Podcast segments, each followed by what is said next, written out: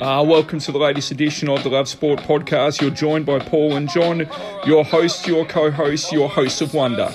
We're going to be talking about the NFL, the AFL, the NRL, and the EPL, and we're going to put in the top five teams we want to win those respective titles. Not the top five teams necessarily think will win it, but those we want to. This is the Love Sport podcast.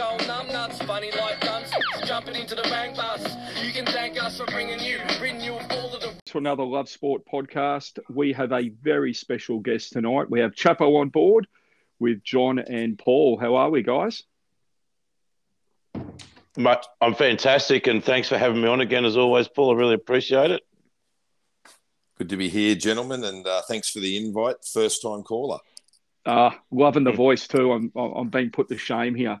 Uh, John, take it away. This is this is your time to shine. Well, I'd like to. I'd like. To, I'm really pleased to have um, Chapo on with us tonight. I just call him Coach. He's my mentor in all things coaching girls rugby, and everyone on the on the podcast has heard me talk about that a fair bit. And just before um, we get things started, um, I want to ask Matt a very quick question. I said, Matt, you had an Olympic dream when you first started bringing girls rugby to Miami State High School.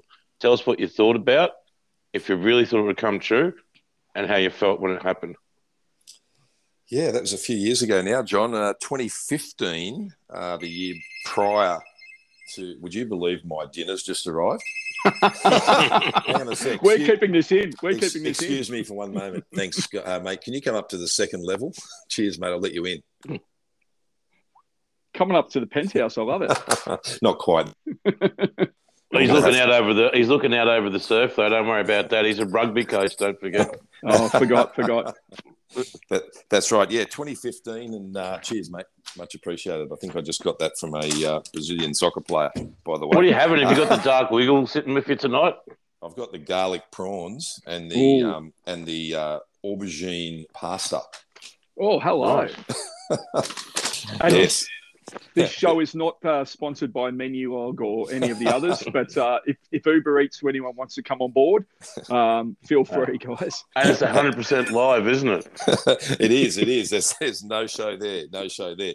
Um, so, yeah, the year before the Rio Olympics, we, um, we got together a couple of uh, girls' rugby teams. None of them had ever played before, and everyone was fairly buoyed by the fact that uh, rugby was re-entering the Olympic space, having been uh, kicked out in the sort of early 20th century for violence in the stands and on the fields. Um, uh, re-entering a, obviously a different format, seven-a-side rugby, which is which is pretty uh, exciting. Uh, and um, you know the girls took to it like a duck to water, and uh, you know all this all of a sudden the numbers were out of control, and, and and everyone was playing, and everyone was having a lot of fun, and we we got some help from Queensland Rugby, which was great. Big shout out to Ryan Roberts, um, who John knows quite well, been with us since uh, day dot back there in 2015. He was uh, actually working at the Queensland Rugby as a development officer, uh, one of their best, I might add. We'd come down to Miami a couple of times a week and and mentor myself uh, and uh, some of the other teachers there, and really gave a, a, a really inspiring sort of uh, message to some of these girls. And that really didn't kick in, I guess, until the following year. And of course, Australia won the gold medal, which was uh, pretty good timing. Uh, there's a fair bit of publicity around that.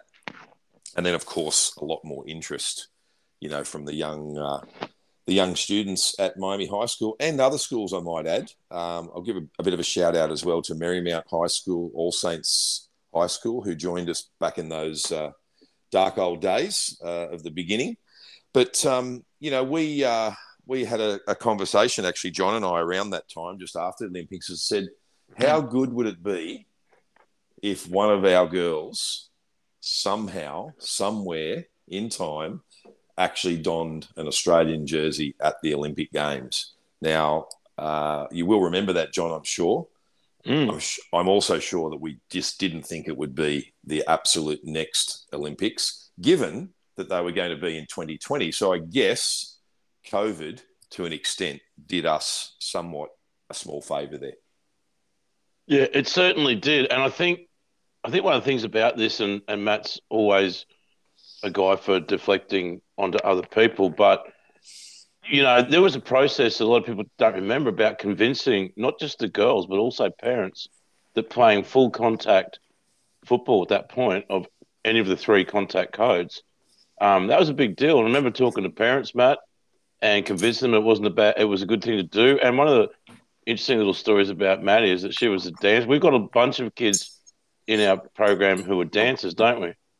Yeah, that's right. And our current Olympian, uh, Maddie Levi, who I'm sure mm. you're about to allude to, uh, came from a very strong dancing background, was mentored by um, uh, fantastic teachers at uh, Miami High School, um, and you know, always amazed us with her ability to stay on her feet.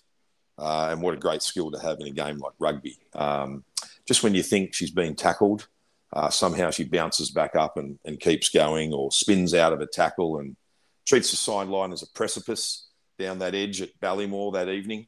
Um, we just wouldn't have thought it would have happened so early. And I think even if you ask Maddie herself, she's only 19 years of age, uh, whether she would have been at the Olympic Games uh, at that age, um, the stars aligned for her. Let's just put it that way. It was only it was only a couple of months ago, John, when you and I were chatting, and, and we said, you asked me, you know, what chance is she to go to the Olympics? And I said, you know, probably 50 50, um, but right place, right time. And we, we've seen that we've seen that crossover of so many sports and other activities. You know, girls who played basketball who are playing AFLW, um, NRL players who've done gymnastics. So we're seeing that crossover, which is, I think it's really exciting for women's sport, and it's something that men's sport hasn't allowed people to do for a long time. So I think it is that, as you said, the crossover and the core strength from dancing and gymnastics is we're going to be uh, going into fields we never thought we'd, you know, be recruiting from. Yeah, that's a good point, uh, Paul. I think that um, unfortunately, in a lot of professional sports, it becomes about the sport, um, you know, rather than the athletes, and um, we often see the fallout of that too, don't we? You know, through social media and yeah, yeah. And, and, all that type of thing. But um, uh, these sports obviously have a, a, huge investment in their players, and rightly so. Uh, but there is no doubt. You can imagine how good we actually would be at the Olympic Games if every AFL player was actually available to run the 800 metres. Oh, yeah. Um, yeah. Or the pole vault, or the long jump, or the 5,000 kilometre walk, or however they, however many kilometres. I think it's 5,000 metres, but uh, uh, maybe not kilometres. Um, you know, I think that uh, that cross sport opportunity that many boys get at school is extinguished way too quickly.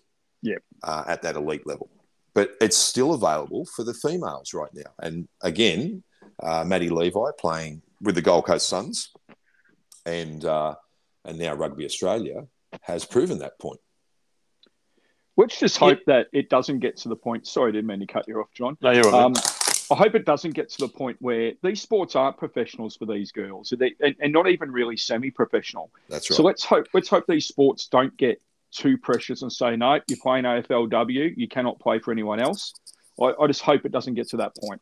Well, unless they buy their rights out and they mm, are mm. prepared to pay enough to do it, oh, 100%. Um, then it's not going to happen, is it?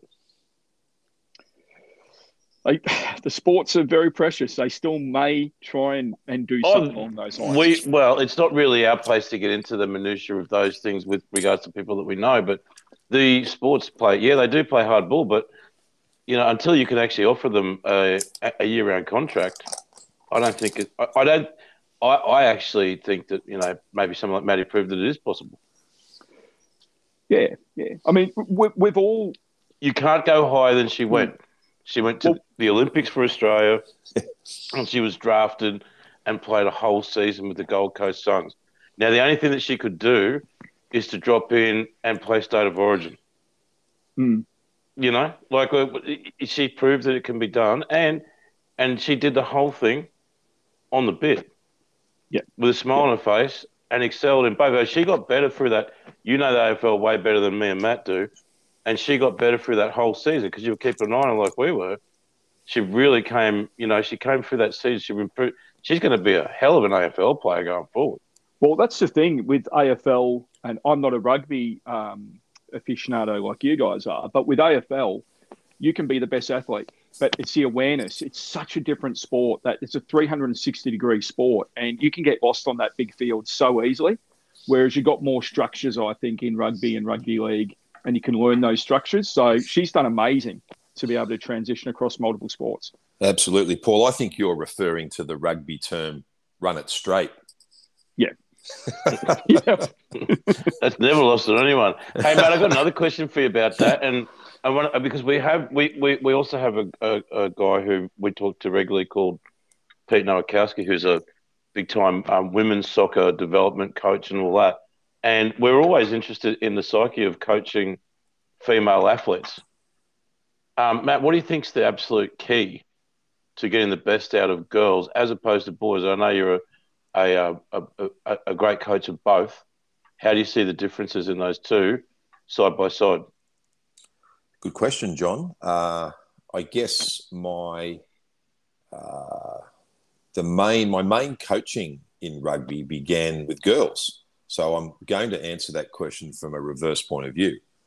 Mm. Um, having uh, dealt with girls, uh, having had two daughters myself, having coached them through netball, having uh, employed females in businesses that I've run previously, um, I I have believed that you first and foremost I guess it's a little bit like a relationship. You've got to be able to listen. Mm. Uh, you can't enforce your ideology on women, I guess, as much as you can with the boys. I'll come back to that in a moment because there is a bit of a kicker with the boys. But uh, firstly, you've got to be able to listen. Secondly, uh, berating doesn't work uh, because the head can drop, especially because they are so new to many of these sports and they don't actually have a lot of knowledge. So you have to be mm. careful of what you predetermine as their knowledge. Um, and again, mm. that's not degrading them in any way, but again, most of these contact sports are relatively new to the girls. Um, so, from that point of view, uh, there's more facets, I think, to coaching uh, women uh, especially you know teenage girls. Uh, there are interactions that occur within the team that don't occur with boys. Boys just simply boys will simply say, "Mate, I'm just going to fold him in half in the next tackle," whereas girls will um, sort of you know deliberate over that for the next six months. uh, now, coming back to the, the point that I said about the boys, um, boys actually think they know more than you. Mm. Yeah, uh, yep. quite, quite often because they've actually played and they have a lot of knowledge. Um, and their mistake often is that they do think they know more than the coach, and that may that may quite well be the case in some in some respects. But of course, you know, coaches are there to offer a, a different perspective on things, mm. uh, and so forth and so on. So I think empathy is a big one.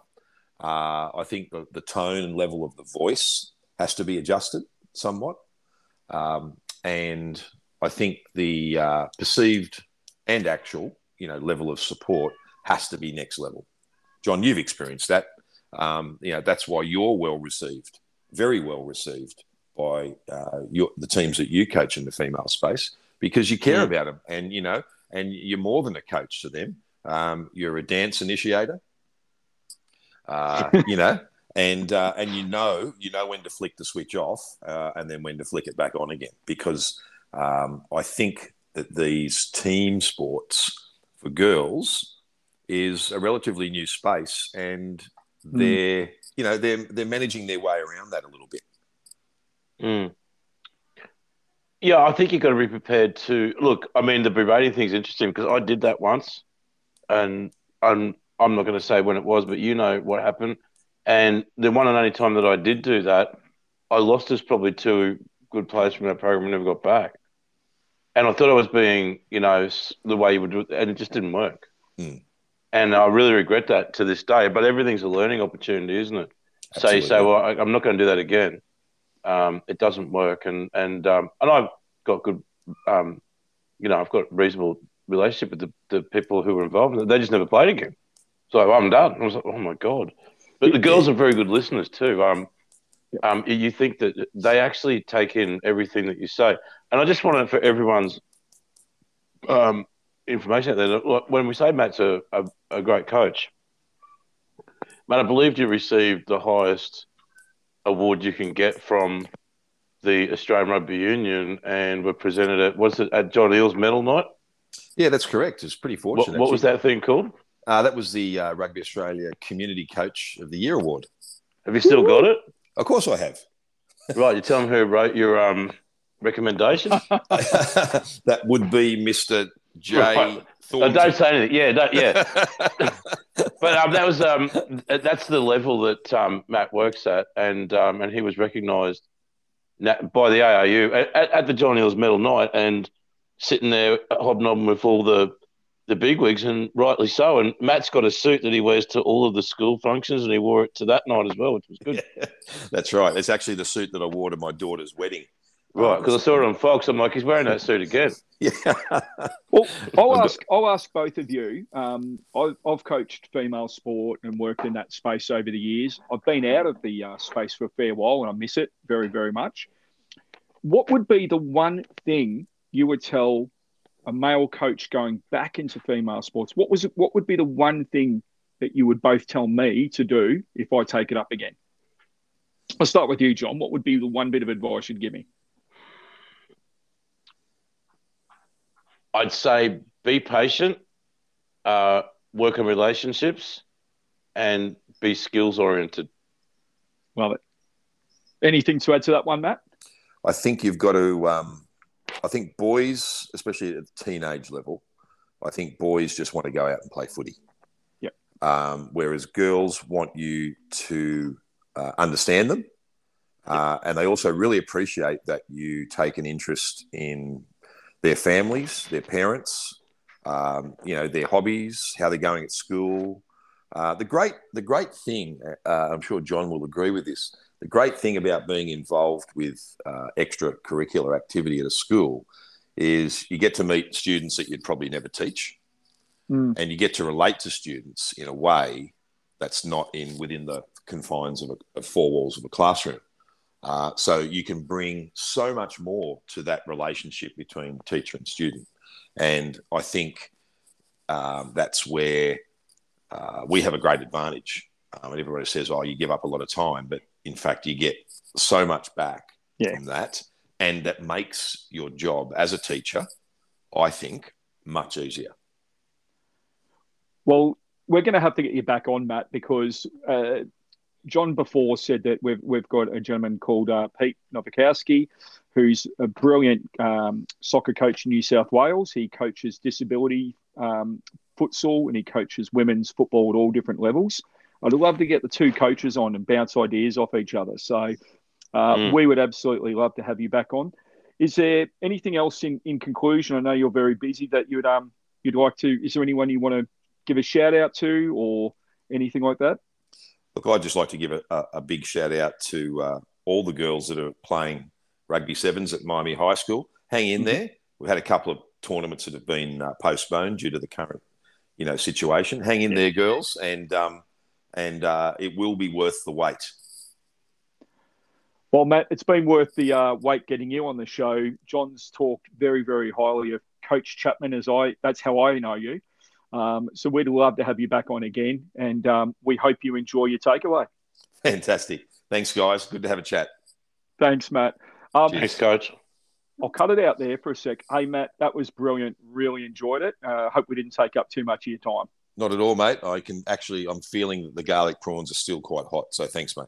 I And, and, and they are the real ones. They're sitting in the oil, not the tomato sauce. Oh, stop. I'm not having dinner until after the podcast. Hey, Enjoy mate. I, I, I'll tell you what, before Matt, well, just see if you can cut this one in. Okay, we do a thing called kick, cuddle, and and and what is it? Keep. Keep. yeah. Cuddle, yeah, I always get it wrong. Matt, you've got to keep, cuddle, or kick one of these three teams. Okay. Balmain Tigers. Keep. No, you've got haven't heard the others yet. Oh. The Waratahs and Arsenal. Oh, that is harsh. okay. Okay. Keep, cuddle, or kick. Oh, the Waratahs definitely need the cuddle. Uh, they definitely need the cuddle, and um, I'm always going to be keeping the Balmain Tigers. So Arsenal, see you later, boys. that is staying in the podcast. He loves his Arsenal, but he's got a record of them, hasn't he? I have. I've got the, the 1978 FA Cup final on, on vinyl. It's so good, Oh. and and and it's and it's two two, and Arsenal are right back in the game. Oh, I love it. No, we'd Good love to have you back on, mate. So Cheers, mate. Love to do it. when you get the time. Uh, we'd love Yeah. it. And your Anytime. insight's amazing. Thanks, Right. Matt. See you guys. Thanks, Have a good Bye. night. Cheers, mate. Uh, just a bit of break in the show to remind you you can get the Love Sport podcast on heaps of different podcast formats, but you can also follow us on Twitter and Facebook. You can also get uh, John at Lambic Peach on Twitter and me at Paul underscore football. Join in the discussion, make this podcast one of your own. Hey, if you want to be a guest one day, let us know. This is the Love Sport podcast.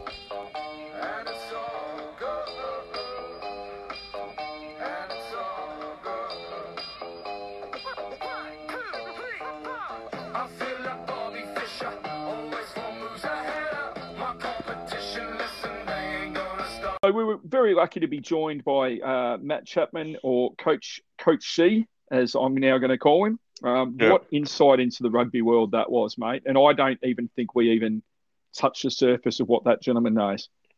No, that's true, but I can tell you as well, he's a massive um, football fan. He was at Kaiserslautern when the Socceroos played. Um, Oh, how that? saved a saved the life of a Japanese supporter, which is a story I I hope we hear next time he's on. Well, we won't talk about it now. We'll bring him in. We'll Mm. get that story off him. That would be amazing. He seems very humble as well. So we'll have to draw those stories out of him, mate. But thank you for getting him on board. So tonight's podcast, for the remainder of the podcast, we're looking at the AFL, the NRL, the NFL, and the EPL. And we're going to give our top, not top five teams. We're not going to go, oh, this is the top, you know, the best five teams of any of those. Yeah. We are going to actually say the five teams that we would like to win um, the titles based on obviously in the NRL and AFL now, not many teams are left in Mm. contention, so it's going to be a bit different. Mate, let's start off on uh, the NFL. Um, I think we're going to go. I don't care what order it is. You can, you can do your five to one or, or start. You know, we might go. All right. Well, each. I've got four. I, I Okay, go in- for go. So are in the NFL or NRL? No, we're going to start with the NFL, mate. All right, good. Right. Well, my fourth team coming in would be the sadly no longer called San Diego Chargers. Um, I love their jersey. Um, they're a team that's never won anything. They've moved. They lost their fans. They're in. They're now in LA. They've unearthed a kick-ass quarterback, and I'd love to see them. You know what? Why not them? They've only went to the um, Super Bowl once. Stan Humphries was the starting quarterback, and Darren Bennett played in that team. I'm pretty sure, Did- Yep, did. and uh, they got poleaxed. Well, I'll do my number four. That's a great summation. I'm going to do my number four just because I think this city actually needs a fairly decent team, and that's Mm. the New York Giants. Um, because growing up, that was I was very close to following the Giants. Um, the you know I started watching um, on ABC and Channel Ten the NFL coverage, and Yeah, Don Lane. Don Lane. followed- yep, and that's why I almost followed the Giants. And I only found out yesterday, all these years later, because my dad actually got me into the NFL. My Yeah. dad's a Gi- my dad's a Giants fan. I never Yeah. knew. How amazing is the world when you don't know your dad is a Giants fan? So that's well, you know, it would have been better if you hadn't heard because I got to tell you, they're in my bottom four. Of all time. the most boring franchise in the history of the the planet. I mean, play boring, boring quarterbacks, and you know what? They bumped us out at Lambeau Field in Brett Favre's last game, and oh, we've had some gut wrenching exits in the NFC Championship game. Yep. That was the Yep. worst. I mean, we, that uh, to me that was the worst, and that was it for Brett. And he's my favorite player of all time. So Well, they're I'm nowhere making near my top four. I'm making an executive decision. We're not going to do our five. I'm making the decision now. It's going to be just what you said then. We're going to do four of each. Okay. I think that'll be much more succinct. Um, in my um, third position, so I'll, I'll jump ahead of you on this one. Yeah, Um, sure. I'm actually going to go the Raiders. Um, just because uh, I know it's, I think the Chiefs have got a great quarterback and they've got a brilliant coach and everything, but I'm already bored of them. So I'm going to put the Raiders in number three there, mate. I told her the Raiders, but then we had a caveat said they've got to be able to win it. Yeah, that's true, but they still have the ability to win it because no games have been played. I think Derek Carr's one of the most underrated quarterbacks in the NFL. Uh, I think Uh, he's rated by those who know. Like, I think people like you and I rate him. Well, I don't think we're really in the glitterati of the NFL. No, you know, we're not. Uh, but I'm media, talking but- about amongst normal people. people in the real know like us. Yeah, but um, I do think that Derek Carr. People say it's horrendous sometimes listening to American media crucify quarterbacks. You know, it, and and some people get a free pass for everything, and some get a free Yep. pass for nothing. And I think Absolutely. Derek Carr still getting flayed for things that happened to his brother, which really weren't even his brother's fault. Nope.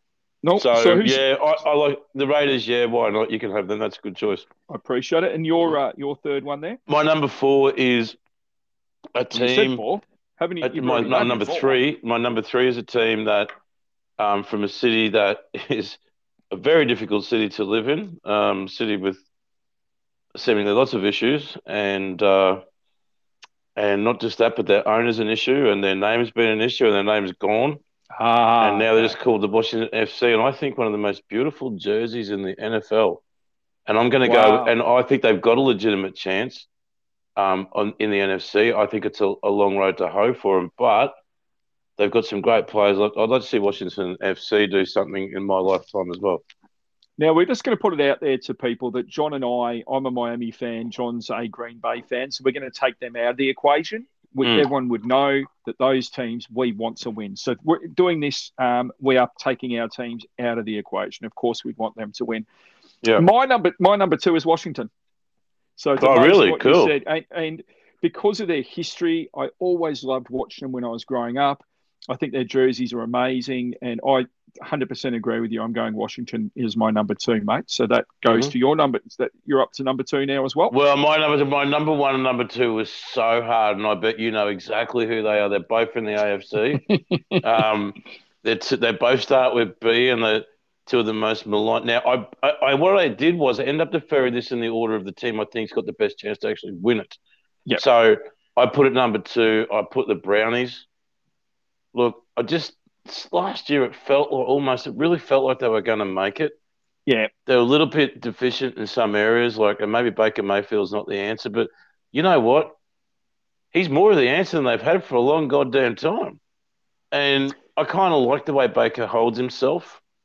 And I don't think every quarterback has ever had to be perfect to win a Super Bowl. no, and a dude can not. really sling it. And, um, you know, so I've got them at number two. Um, I love the Browns. And I love everything number- about them. If I wasn't a Packers fan, it, Yep. I would be a Brown supporter. So already know your number one is the Buffalo Bills. Um, Mhm. We always talk about my favourite thirty for That's thirty. Pete's team. It is Pete's team. Well, we've made Yeah. it Pete's team. Pete, if you're listening, it is your team. Um, the Bills um, were right there with me with the Browns. But being a Dolphins fan, I have to bring this in. Mm. It just means if the Bills win it, the Dolphins haven't had a good year, right? So it, I had to. uh, It, it, Totally understand that. There's no one from the NFC North getting anywhere near my list. so I've got to say this: if the Fins weren't in, I would love Buffalo to win. They're a football city. They're a football town. They are football mad and such the unluckiest franchise you could ever imagine. So Mm. um, I, I would have had them. I've given you my default position. I'm going the Browns as well. With everything, Well, that's pretty cool through. list. I think we're almost parking our car in the same garage, apart from um, the New York Giants, eh? Hundred percent, hundred percent, mate. So that, that was good. So people, let us know. Love Sport uh, podcast. You can get us on Facebook or Twitter. Let us know your four teams that you would love to see win the NFL 20, uh, 21-22 season. Mate, we'll jump straight into the NRL. And once again, um, we'll just put our hats out there. I'm a Storm fan. Um, so I'm taking Storm out of the equation. Right. John, I'm not a bit teamless. I guess if I had a team, be North Queensland. Um, so I I'm might, have to take thought the them out. night, I might have thought the Knights there for you as well. No. Oh, well, we, I, look, that's part of the thing. It, it's it's it's been a rough road with the NRL with teams coming in and out. So It has, mate. Um, it has. yeah, Well, there's not a lot of teams, I don't think, mate, from my perspective, I don't think there is as many chances in the NRL a few weeks ago would have said. I think there's only five chances in the NRL to win it this year. Uh, So if I'm taking, if I'm, if I really have to do this, okay, okay. Number four, I'll have to do it because I want good things to happen on the Gold Coast. I'm going to go the Titans at number four. Well, I looked at the ladder and I looked at who is still in, available to be in the eight. Yes, It's not like the NRL's wrapping up next week, so you never know what's going to happen. And yeah, you got the Titans at four. Um, I have both the Titans and the Raiders in my top four. Yep. Um, of teams, it, I would like to see win it. Well, I still think the Raiders got done it a couple of years ago, and seemed to be a little bit like um, the Naomi Osaka thing, when no one really seemed to care that much. You know, they, they seemed to get robbed by the and no one cared. It was No, like, oh, that's no. brilliant, that's fine. No one said a thing. The Raiders got totally stitched up in that grand final, yeah. Um, this is a this is a really tough and you never one get your chance. And every year, people go, "Well, let's hope the referees don't get involved and change the grand." And when they actually do, no one says anything. No, no. Well, Sorry, Mate, this is a tough angry. one for me because there's not many teams that have a chance to win it this year that I actually like. So Mm. that, that's a tough one. So who did you put in your number four position? Because you've said Titans and Raiders. Are oh, the Raiders, four. Okay, so Raiders in number four. What do you, what do you got there for number three? Titans. so for for the third position, I'm going to put in. Oh man, I hate them all. Um, they're not going to do it, but just because I think their jerseys are amazing, I'm going to put the Eels in number three. Right. Okay. Now our You caveat know what? You know, well, it comes. You know what it comes down to, don't you, Paul? We're both going. There's no way I can pick Melbourne or the Chooks. Pretty much. Right. Pretty So everyone's the same. I mean, look, the thing is, they'll probably play in the grand final, but I don't want either of those teams winning it. The only way they can't win it is by not being there. And I'm holding back. I'm holding back on that, mate. Oh, you're so a Melbourne fan anyway, aren't you? So you got to take them out. so I have to take him out. So number Mm. two, um, just because I really think this is a football place. I think this is a football, not only a football team, but this is at the foot of the mountains. They are a football city, aren't they? I'm going to go Penrith, number two. Oh, they are a football city. They live and breathe it. I worked there for uh, a year and a half after I got married to Louise. I did not know that. Yeah, um, and yeah, I got to know a lot of people out there, and went to a good couple of games at the foot of the mountains, and they really do live and breathe it. Um, Yeah. Gus Gould was involved at that point, uh, and yeah, but they were yeah a great place. Uh, you've got them at two, I've got them at one, and So we so we've both got the Rabbitohs in there, right? So I've got no, I've got the Knights at number two. You got the Knights at two, okay, Yeah. and I've got I got the Rabbitohs because it Talk about football what- cities. That's a, that's a rugby league city. Well, mate, look, we another shout out to Pete. We always have a laugh if we're watching sport at the same time, or if we're at a venue and we see a guy wearing a uh, South jersey, because it doesn't matter where you are. I've been to you know games at Redcliffe. I've been to games at Suncorp that are soccer. I've been to AFL games. There is always a Rabbitohs man in the crowd. The green they're and red great. jersey for some reason. They're a great club, but look, you know they they have had a moment in the sun in recent times, and Wayne Bennett's coaching them. So I'm not going for them. My No, other team that I had at fifth was Parra.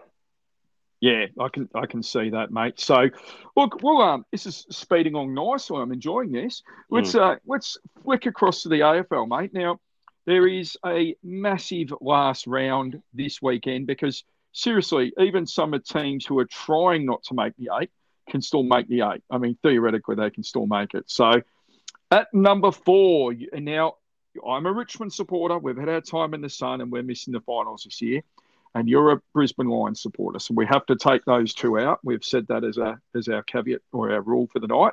So who've you got at number four? GWS. Oh, I like it. I like it. At number and four, I really, if GWS win the make it to the grand final, we had a run of the hills because the last time they made it was the worst game in history. at number four, I've got Essendon. Um, now Richmond and Essendon obviously don't like each other. Um, they're Mm. both on the sash, but the reason is that I do know a lot of people who follow Essendon. I think they're a great, great club, and uh, I, I wouldn't mind it. The way they're playing, the way they've drafted players, mate. They've drafted six foot five, six foot six guys who are not just footballers, they're absolute freak athletes. And they've probably got about three or four of them who are 20 or 21. So their, their style of football goes against the current boring chip it around style. So I've got Essendon number four. One of the things that drives me these days, Paul, not what other people think, is that I'm more afraid of teams becoming dynasties and getting on my radar again than I am of one-off potential teams to Mm. win premierships. Yep. Yeah, I can get Because the line, the line success is so far in a rearview mirror now that I always judge it by, well, I think we're the greatest team ever, but what you know that sort of thing. Yeah, I do. I do. Um, so I'd be much more comfortable with GWS making a GF than Essendon. You you know what's funny? I, I've been so relaxed the last few weeks with, you know, I, I could see Richmond's season a long time ago falling over, right? Mm. And I can now actually enjoy a final series and not care. Uh, you know what I mean? And and I might even get to a final if I'm lucky enough. So who knows? But yep, uh, number three, mate. So I had number four. I had um Essendon, and you had GWS. So who've you got at three? Freo. Ah, so do I. Not joking. I mean, I feel for that. I feel for that fan base. Uh, my daughter's also my oldest uh, beautiful daughter is a Fremantle fanatic. So um, I've got Really enjoyed the for her. derby the other night. The a- Oh. atmosphere was electric. Atmosphere. oh, uh, yeah, you, have you been to a game in WA? No, not of AFL. I've been to cricket, but not of Oh, AFL. mate. Oh, the I'm telling you now, the AFL atmosphere was already electric there. Uh, Mm. Being lucky enough to see a derby and stuff like that, and it is. Say what you want about their supporter bases at times, they Mm. are. Oh, it's it's so loud. I, I love it. So we've both got Freo there at three. So number two, um, I might jump in on this one, mate. Uh, number two. Oh, the reason I'm jumping in, yeah, I, Number two, I'm going to go the Bulldogs. Um, I know they won in 2016. Um, I just I know they're going to really struggle to win it now with some key injuries. But yeah, I just I could I, I wouldn't mind them winning another one. So I'm going to go the doggies at two. No one can be jealous of the Western Bulldogs. I've got them at two as well. Who who we got it? Let's let's do this on the count of three. We'll do who our number one team is, and then we'll Mhm. explain why. Three, two, one. Melbourne. Melbourne. we didn't quite get that right, but yeah, I got Melbourne as well. Um, what they haven't won a grand final in 1964. 1964, so 57 years. So I've got Melbourne for that. I, I don't really like their fan base, mate. I, I can be honest. Growing up in But you pretty much say that about every fan base. uh, yeah, I do. You do? You- yeah, Which fan base do you like? Um, let's go and have a look through the list. No, don't like them. Don't like them. Don't like them. Don't like them. No, you're right. I say that about every fan base. Um, but it's I, I, always We, we don't get to talk much about Richmond's fan, Richmond's fan base, man. So you know, it's um, it is what it is. Okay. I think you agree with me. I love the fairy tale stuff. I loved when the doggies Mm. won it. I loved when Sydney won it after all those years. I've got to tell you now, even though I hate when they play us, I would absolutely love to see St Kilda win a grand final. My grandparents were Saints. Um, a fair few people know my history at St Kil- of St Kilda, but the D's, mate, for me, it just would be one of those fairy tales for their supporter base. You know, they've they've had a lot of hard times, and you know, one of my most vivid memories of following um, Australian rules or VFL or whatever anyone called it in Queensland as a kid was when I came here in the late seventies, and you'd get the games on Channel Seven, and Yep. perennially Melbourne, Richmond, no, not Richmond, Melbourne, um, uh, the Bulldogs, and St Kilda were always the whipping boys of the comp. And it just went on and on and on, and and it, and it's gone on and on and on. And Melbourne have made a grand final here or there, and those games have generally been a dire disappointment. Yeah, mate. and their fans are pretty agree. loyal, and I really do hope that they can hang on for for their sake and win. And we're 100 percent honest. If the Lions can't win, I really hope that Melbourne do, because the thought of Geelong winning. I mean, we're not like we're not like um in 1991 anymore, and you know we have to come on and go. Oh my God, you know, poor old Geelong. They've had plenty of good times, and I'm not interested in them getting another dynasty going. My old man's um, uh, he chucks Sydney into the fold. Uh, he just likes the way they go about it. He likes the fact that they were struggling last year. So I just want to sh- do a shout out to him. And he's uh, got doggies in Melbourne up there as well. Um, neither of us have. Actually, Dad does not want Melbourne to win at all. My dad grew up in a time where the He's still angry at Melbourne from the He, 60s. he, he is He, uh, from the fifties and sixties when my dad grew up going Right. to the games. Well, where do you have the Lions on his list then? He'd have them pretty low as well. He loved Right. your team of the two thousands, but we've had some run-ins with Lions supporters the last couple of years. So What's going to happen? You live up here and you're Richmond fans. yeah, absolutely. But that colours that colours things, doesn't it? Well, you So- know, nice. What I about would nice love- Brisbane okay, fans like me, mate? I, You know- if this staying on a podcast, if, if this is staying on a podcast, and this could lose me a friendship, I'm going to say it. I would love Brisbane to win for you, but I would not like Brisbane to win for certain supporters. I'll leave it at that. mate, we're all the same. Next, That's about as come on. That's about as controversial as I get. Yeah. Um, rightio, mate. We'll we'll finish off this section, and it's been a bloody good podcast. But um, I'll finish off this section with our EPL top four teams. We're not saying the top four teams. We're saying our four teams that we would like to win it. Um, Who can win? Who can win? So they've got to have their possibility. Well, you can't winning. really have Brentford in there. No, you can't. And uh, but let's go, mate. I I'm everyone knows on this podcast you're a Newcastle fan. I'm a Villa fan, and look, they're not going to win it anyway. we can't to win. Don't worry, them. it's not happening. At number four, you have Arsenal. we, we had the caveat that they have to be able to win it. They are like, legitimately. They're, they're somewhere near at a big club. I get. You know, still. Uh, mate, Uh, uh, Yeah. on a similar vein, I'm going to put Everton in there at number four. Mm. They're just a similar sized club to Villa and, and great supporters. So, yeah, for me, I'm going to put Everton at number four. I, I didn't give enough credit last week. In fact, I give no credit whatsoever to Rafa Benitez taking over at Everton. And I just want to say that my heart's still weeping and bleeding with the fact that Mike Ashley allowed that man to walk out the door after what he did to set Newcastle up for success. Yep. Um, I think he's one of the great coaches in world football. I love the fact that he doesn't just go, let's throw everyone forward and see what happens. He's got a plan. And, you know, I was talking about Ancelotti. If Ancelotti walks out the door, you're bringing Rafa Benitez. Yep. Yep. Yeah, good call. Good call. What a manager. So I've got Everton. You had you've got Arsenal. Um, So who have you got down at number three? Leeds. Now, I know that sounds counterintuitive after what happened at the weekend. Mm, mm. I think that out of the three clubs of me, you, and Sean, I think Leeds got the potential to finish the highest. They've got some really great players. They've got a coach who's committed to attack. I just thought they left themselves massively exposed at the front. They're pretty naive. And I think that Bielsa's and his own, like he's got this whole machinery of of uh, publicity that seems to work around him and to paint him like the Mother Teresa of world football. But Mm. I know that he can. He has to be if he's flexible. I'm not saying they're definitely going to win, and part of it is who do you want to see win? Well, I'll give the. I took out all the top four or five teams. I'm not going with them. I don't think Leeds have got the depth, mate. I think they're going to be a bottom 10 team this year. I think at their very best, they can beat anyone in the competition. But I was looking through their depth, mate, and they've lost some players. They haven't really gained anyone. I if you push can't me and said, "Who do you? Who would I want to see win it?" Yeah.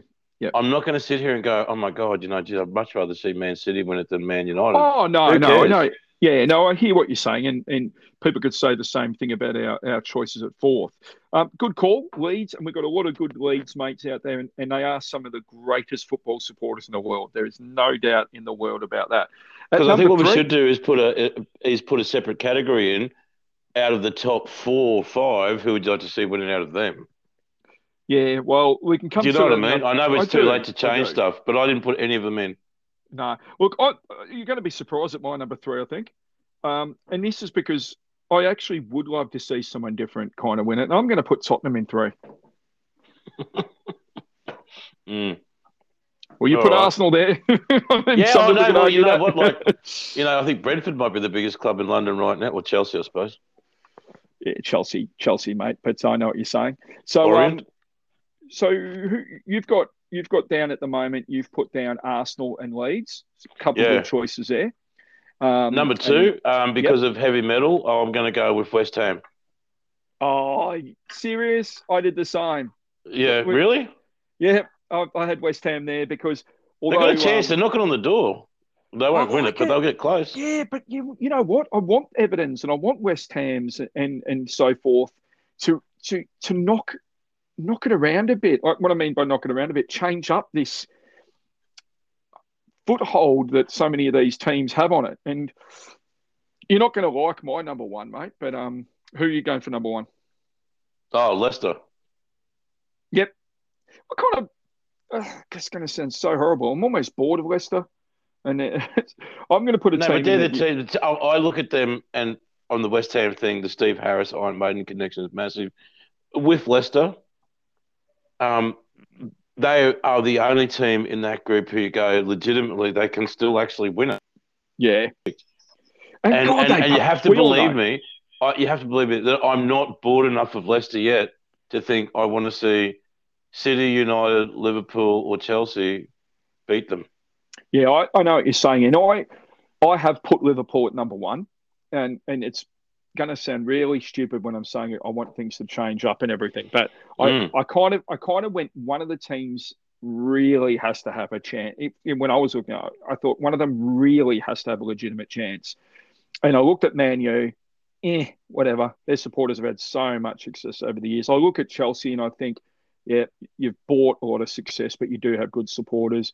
I looked at Man City. They can't sell out a stadium. I'm not going to pick on them, but who, wants to see a club like that continue to win? And I went out of all of that, Liverpool. You know, had a, had a bit of a shocker last year, and I just think with the Australian connections that Liverpool's had, I'm going to put Liverpool as number one, mate. And and this is one of the things that people, if you're a United fan or a Liverpool fan, think I'm getting on your clubs. I mean, I'll sit here with my hand on my heart and say, I think that those two clubs are the heartbeat of English football, and Oh, have been for Yep. forever. And I like to think that maybe my own club and yours is like a like a little aortic um, artery or something. But you know, the, the those two clubs are the, and we, you know, I'd say those two clubs of Arsenal Yep, are the three main clubs in England. Well, I, I don't, this is you only get yourself in trouble, but you know what I mean. yeah, you know, no, You've got no, to I- have someone in London, and you've got Yep. those other two. And I wish it was us, but it's not. Oh, okay. Thank you for saying that because that's what I was going to say to any Man U supporters or anyone else who listens to this. I admire Manchester United and what they've built um, for so many decades. I admire the history of Liverpool, and Mm. that's why, whilst I don't have to love them, I still go, man, I wish my club had done what they've done. There's no way you can follow football and, and not wish that your club had had the success of the Uniteds and the Liverpools. There's no, No, way. and not everyone does. But it- you also you don't have a game if everyone just goes for the same team. 100%. So you know, and, and, and I'll and I'll keep my lot, even though we're absolute rubbish. And I'll always look to those, and, and, and they're the games that get you excited. Uh, mate, you know what? I love the fact that um, I love the fact that we've we've come out with some of these top fours and we've excluded our own teams. I just wanted to go over a couple results uh, over the weekend, and I just want to say um, Brentford beating Arsenal. We did actually pick it on the podcast last week. Uh, I said to you that Brentford would beat you Arsenal. did, yeah. Um, Man United Leeds. You're hundred percent correct. I thought Leeds played some nice football, but they it, it for, for having such a great gaffer, it, was, it just looked very naive. It, How's was the like connection between between Pogba and um, Fernandes up front? Absolutely amazing. Um, Hmm. Leicester did what they had to do against Wolves. Um, we thought potentially, I think you might have picked Leicester to win 1 0 uh, there. Hmm. Um, Chelsea were absolutely clinical against Crystal Palace. And if anyone thinks, I think we might have actually both picked 3 0 for Chelsea over Crystal they Palace as well. Um, they were, and I think they could have won by more. Uh, Mm. Watford, absolutely sensational against a very slow starting Villa. Well done, Watford. That that was really showed what you have to bring to the uh, Premier League. So congratulations to them.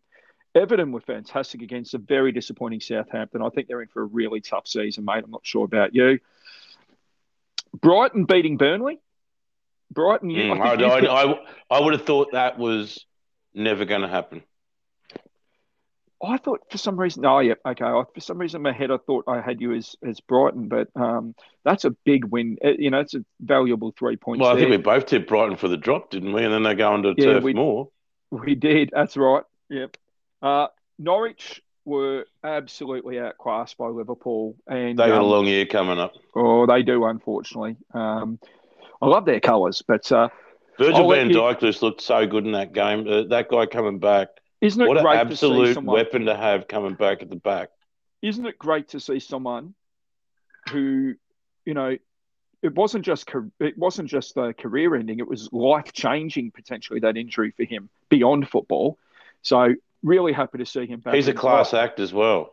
and that's why I think they can win the title this year. You get someone I like think that. I think that Klopp's built Liverpool very much inside of that.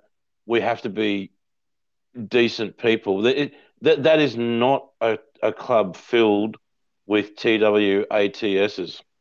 no, I agree with you, mate. and that and that makes them a little bit more, I think, connected to the soul of what that club is all about. And and you know now you start to look at it from a weekend. It's only one game, but I watched the whole of that game, and I was super impressed with the whole setup. so so was I, mate. Uh, I'll let you touch on your own team.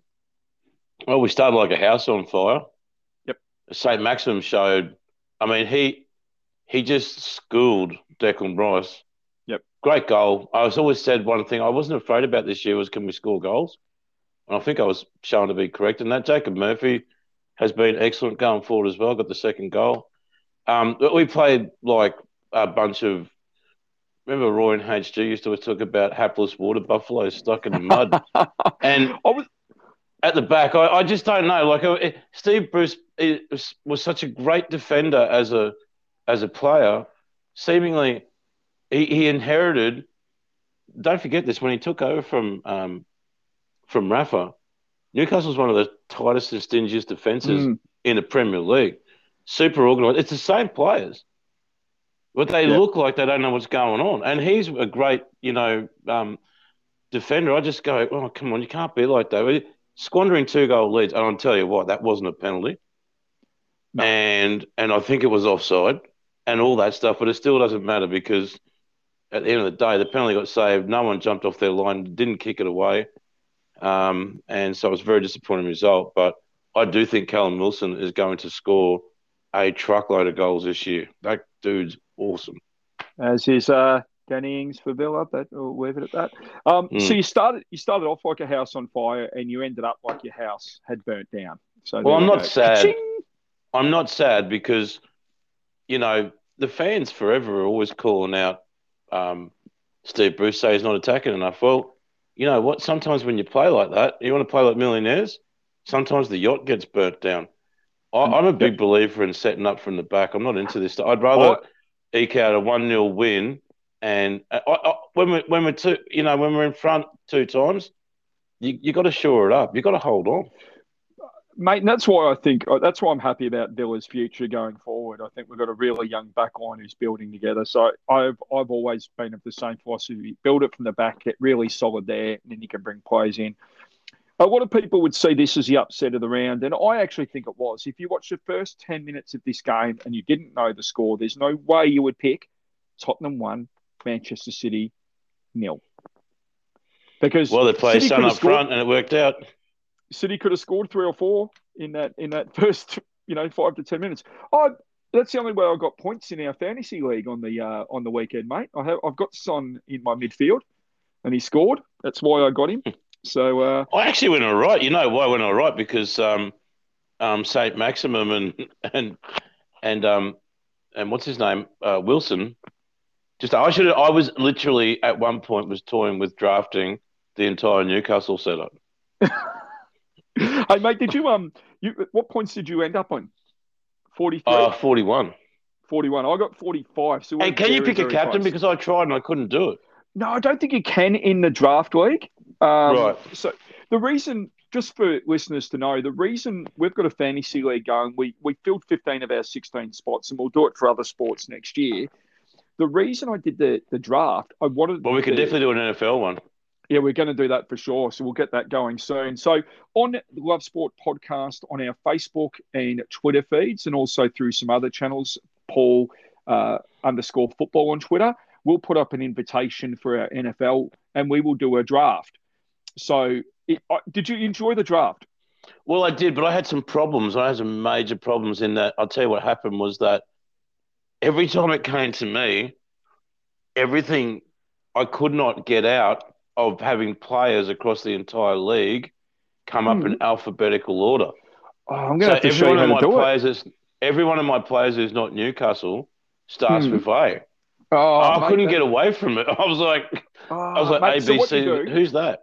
did you set up a watch list before you started? No, I'm not that organized. I'm Okay. a school team, man. I'm busy dude, man. Okay, okay. With your NFL, I scored 41 points. It worked. You did very well. But on your NFL one, set up a watch list. So you, you can get about 30 or 40 So players. I either got players who Got- start with A, play for Arsenal, who, or who were injured, and I got Callum Wilson. that makes that makes darn good sense. So we'll just Right. finalise this. We've got uh, Liverpool Burnley on Saturday night. Uh, Liverpool should romp that in. Unfortunately for you and I, Sunday morning is Villa Newcastle. So I don't know what's going to happen there. It's at Villa Park. First time Villa Park's going to be full in the longest time. Um, couple players coming back. I think we're going to beat you 3 2.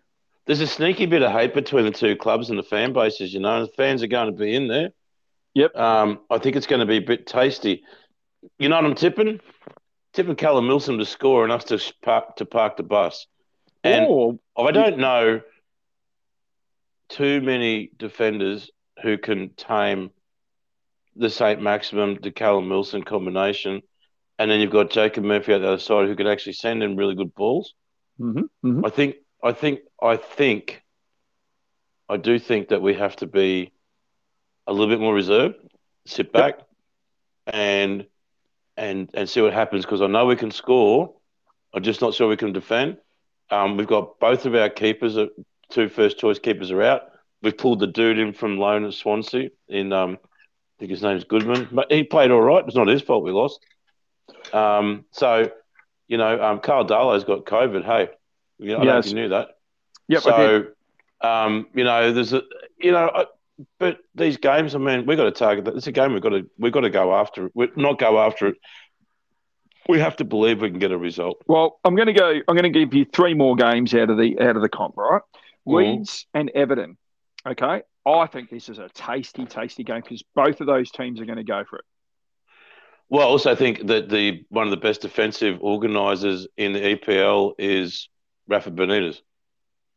So I think that could be. I mean, it's one of those things. You go, it's only the start of the season, but if you start with a couple losses, a little bit of the pressure goes on. So I don't know. Both teams think- might be happy with a two with with a two all. Yeah, yep. Um, Man City Norwich. Now, this should be a romp in the park for Man City, but what happens if they draw or lose? There's going to Oh, be a well, lot then of maybe talk. Pep just leaves and goes to PSG. Yeah, I think so, probably. No, you'd expect Man City to romp it in, but wouldn't it?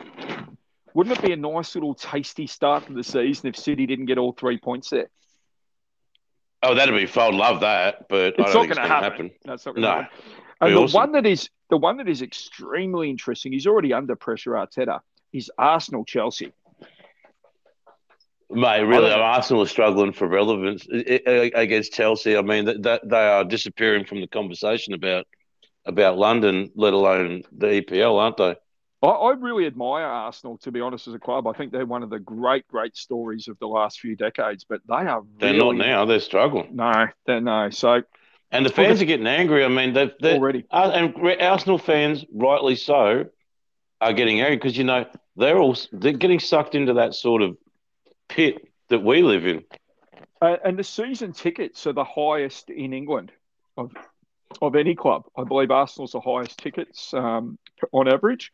So that's So d- here's a quick question: You're still at Villa Park. yes, absolutely. We're still at St James's.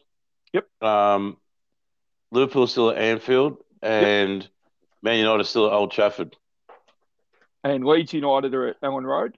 How many Arsenal fans do you think wish they were still at Highbury? Oh, I would say a lot of them, same as Tottenham. Mm, especially the ones who Lane. don't live in London anymore. No, what what a brilliant name! It's one of my favourite names. White Hart Lane. We've spoken about that before, mate. It's Mm. been an amazing podcast. The time has gone so quickly. Any shout outs as we finish this one off? I got a quick a kick cuddle or, or queep for you. Oh, I haven't got one for you this week, mate. I feel like I need to Right, it's the Field of. Dreams matchup. So this famously this week, uh, Kevin Costner put on his Field of Dreams matchup there. Yep. Um, and I believe that was a bit of a um, a woke disaster, and that everyone was upset about the sponsors and you know Yes. whatever we can get upset about, we get upset about, and woo. Okay, but for on that theme of American disasters, okay, keep cuddle or Kick. Yep. Yep. Simone Biles' early Mm-hmm. Naomi Osaka's quick exit at the French Open, You bugger. Yep. Or Joe Biden's super quick exit from Afghanistan? Because I think it feels like it was it was all leading up to this one moment. It's like oh my it's god! like the other two were Trojan horses. this? How can I even answer this Go. and and come out with any credence whatsoever? Um, Mm. Okay, I'm definitely kicking Joe Biden and anyone who hasn't supported all the troops have, and families have given up all the sacrifices. We all, the people I know in my life, feel the same. I feel, Mm. I feel, I feel personally betrayed.